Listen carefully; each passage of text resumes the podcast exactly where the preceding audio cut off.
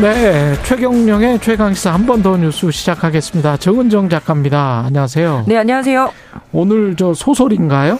네, 오늘 소설이네요. 예, 오늘 그래도 오랜만에 비 소식이 있지 않아요? 예, 지금 오다 보니까 비가 몇 방울씩 떨어지더라고요. 다행이죠. 예, 근데 요 근래 이렇게 11월 날씨 맞나 싶을 정도로 굉장히 덥고 지금 KBS 정원에 철쭉이 피어 있더라고요. 철쭉이? 네, 예. 예, 계절이 뒤죽박죽이 됐는데, 예. 예, 근데 아무래도 지금 49년 만에 남부 지역의 최악의 가뭄 소식 오늘 전해야 될 것 같습니다. 이 아무래도 중부지방의 수도권 살다 보면 지역의 가뭄 소식에는 조금 무덤덤해지게 됐는데요. 기상청에 따르면 10월 29일 기준으로 전남 지역의 최근 1개월 강수량이 23.8mm. 그러니까 이게 평년에 비해서 36.4%밖에 되지 않는다고 합니다. 그러니까 10월 들어서 11월까지 비가 거의 한 번도 오지 않은 셈인데 이는 1973년 기상 관측을 한 이래, 그러니까 49년째인데 그때 관측한 이래 최악의 가뭄 상황이라고 합니다. 그래서 저희가 이렇게 학교에서 배울 때 분명히 이 남해안 지역부터 해서 지리산 일대를 다우 지역, 비 많이 오는 지역으로 배웠었거든요. 그렇죠. 예, 그런데 이번에는 그런 교과서도 틀리게 된 거네요. 지금 얼마나 심각한 상황인가요? 일단 저수량이 너무나 줄었습니다. 주로 이제 이 전남 지역 본부, 그러니까 한국농어촌공사 전남 지역 본부에 따르면 전남 지역 저수지의 평균 저수율이 44%에 불과하다고 하는데 일례로 그 광주광역시 시민들의 60%의 식수를 책임지고 있는 동복댐의 경우에는 작년에 비해서 무려 10m가 수위가 낮아져서 지금 저수량이 31.5%밖에 되지 않는다고 해요. 그리고 또 다른 식수댐인 주암댐도 상황이 마찬가지니까 이제 제한급수 이야기까지 나오고 있죠. 네. 예, 1719님이 작가님 MBC, KBS 종횡무진 하시네요. 네. 좋은 정보 늘 감사하고 응원합니다. 이렇게 말씀하셨습니다. 감사합니다. 예.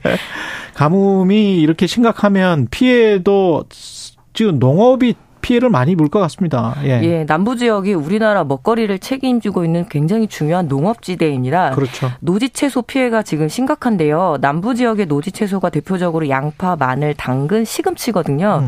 이는 늦가을에 심어서 그리고 한번 물을 충분히 먹어야 되는데 10월 초에 심었던 이 조색 양파가 물을 한 번도 먹지 못하게 된 거죠. 그래서 지하 관정을 뚫어서 이제 그 지하수를 끌어올려야 되는데 문제는 지하까지 바짝 말라 있어서 아무리 노력을 해도 물도 올라오지 않고 결국은 그 좁은 공동체에서 서로 물꽃 싸움 때문에 이웃끼리 얼굴을 붉힐 정도다 이렇게 이야기를 하고 있고요. 무엇보다 지금 완도군에 넙도라는 곳이 있습니다. 예. 이미 5월부터 1일 급수 6일 단수. 1일 급수 6일 단수? 네. 그러니까 벌써 그렇게 고통을 겪고 계셨던 거죠. 제가 섬에 산 적이 있는데 네. 그 70년대 상황인데 그게? 예. 도서 지역 같은 경우에는 특히 수원지가 없기 때문에 오로지 저수지 하나에 매달리다 보니까 지금 완도군이나 신안군 같은 경우에는 배 혹은 트럭에 물을 실어와서 저수지를 채워서 겨우겨우 그 급수량을 유지를 하고 있는데 그럴 수밖에 없네. 대도시에 살면은 사실 물 스트레스가 없잖아요. 그런데 농어촌 지역은 평소에도 물 스트레스가 상당히 높았는데 이제 광주 광역시까지도 이렇게 계속 가뭄이 계속되면은 제한급수 들어갈 수 있다라는 경고까지 나오고 있으니까 이제 도시민들의 일상도 상당히 영향을 받을 수밖에 없는 상황이죠. 그러네요. 특히 이제 섬이 물이 없기 때문에 네. 예. 이게 지금 기후 위기랑도 연결이 됩니까? 이번 가뭄의 원인이? 예, 많은 기상학자들이 그렇게 보고 있는데요.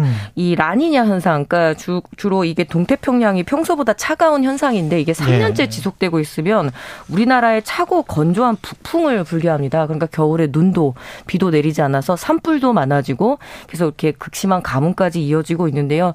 또 극단적으로 파키스탄 같은 데는 너무나 많은 비가 와서 예, 사람들이 많이 그렇죠. 춥고 예, 그리고 집이 무너지고 이런 상황들이 그러니까 극단들 양극화되는 현상들이 맞아요. 벌어진다는 점에서 그 누구도 이 잘못에서는 예, 벗어날 수 없죠. 네. 추워야 될 지역이 따뜻하고 이 계절이면 따뜻한 지역이 갑자기 추워져서 폭설이 내리고 이런 게 이제 전 세계적으로 이런 것 같습니다. 그렇죠? 네. 그래서 비 많이 오기로 유명한 네. 제주도도 지금 상당히 강수량이 부족해서 제주도도 예, 애를 먹고 있다고 하는데 예. 이런 물 스트레스가 현실화된 상황에서 기후 위기에 대한 대응은 너무나 미온적인 것 같네요. 그리고 카타르 월드컵 말도 많고 탈도 많습니다, 지금. 예. 예. 개막식 주최국 승리의 신화를 끊어낸 그런 불명예야 뭐 그런가 보다 하고 넘어갈 수 있는데요. 더 큰 문제는 이 카타르 월드컵을 피해 월드컵이라고 부르고 있죠. 예, 많은 논란을 양상하고 있어서 심지어 영국 BBC의 경우에는 개막식을 딱 2분간만 방영했다고 합니다. 아, 그래요? 예, 어제 잉글랜드 선수들이 무릎을 꿇고 인권 침해에 대해서 이렇게 항의하는 퍼포먼스를 벌였는데요. 예, 일단 왜 피해 월드컵이라고 부르냐면 이 카타르가 석유로 굉장히 돈을 많이 버는 나라잖아요. 그렇죠. 근데 인구는 300만 명이 채 되지 않은 작은 나라이기도 합니다. 예. 그래서 이런 대형 스포츠 이벤트를 치르기 위해서 이 경기장부터 인프라 구축을 할 때 결국에는 뭐 인근에 그 인도나 네팔, 방글라데시의 그 이주 노동자들이 맞아요. 와서 네. 지었는데 6,700명 이상이 이 과정에서 사망했다는 보도가 나오게 되면서 피해 월드컵이다라는 이름이 붙어버린 거죠. 그래서 뭐 이게 수천 명의 노동자를 내몬 배경이 아주 뜨거운 이 사막 기후에서 굉장히 무리한 작업을, 그러니까 공기를 맞춘다고 하잖아요. 그렇죠. 예, 그렇게 되면서 벌어진 일인 거고, 그래서 근무 시간은 원래 최대 8시간이고 주 6일째여야 하는데 이것들이 거의 지켜지지가 않았다라는 것이 이제 증언으로 나왔었고요. 그래서 이에 유럽의 축구 팬들이 카타르 월드컵을 보이콧하자. 특히 독일, 뭐 축구에 살고 축구 좋은 나라 아닙니까? 그런데 이 도르트문트 팬들이 이 2022년 카타르 월드컵 보이콧하자라는 현수막을 내걸 정도로 이 인권 침해에 대한 논란이 상당히 심각한 월드컵이라는 그런 암이 있네요. 예. 네. 근데 뭐 이번에 특별히 나온 이야기는 아니고요. 지금 한 2, 3년 전부터 계속 이 노동자 사망 소식, 카타르 월드컵과 관련된 이주 노동자 사망 소식은 계속 나왔었습니다. 근데 6,700명 이제까지 총 집계가 그렇군요. 제가 예. 한 3년 전에 봤을 때가 3,000명 정도 그랬거든요. 그러니까 뭐 그동안에 계속 죽었다는 이야기네요. 예, 카타르 정부에서는 예. 3명 사망했다라고 이렇게 아니에요. 이야기를 하는데 그건 예. 아니다라는 거니까 너무 명확하고요. 그리고 이뿐만이 아닙니다. 예. 지금 이 겨울에 그 개최를 하다 보니까 선수들이 충분히 휴식을 취하지 못하고 준비 기간이 평균 31일이었는데 이번엔 7일밖에 되지 않았다고 해요. 그렇죠. 그래서 부상의 위험과 그리고 최상의 컨디션이 아니기 때문에 축구 팬들도 그 전 세계 스타들이 모여 있는데 최상의 컨디션에 최상의 어떤 그 경기를 보고 싶은데 그런 면에서도 굉장히 문제가 많았고 결국에는 이 모든 비난이 피파로 가고 있습니다. 알겠습니다. 예. 여기까지 듣겠습니다. 한 번 더 뉴스 정은정 작가였습니다. 고맙습니다. 예, 감사합니다.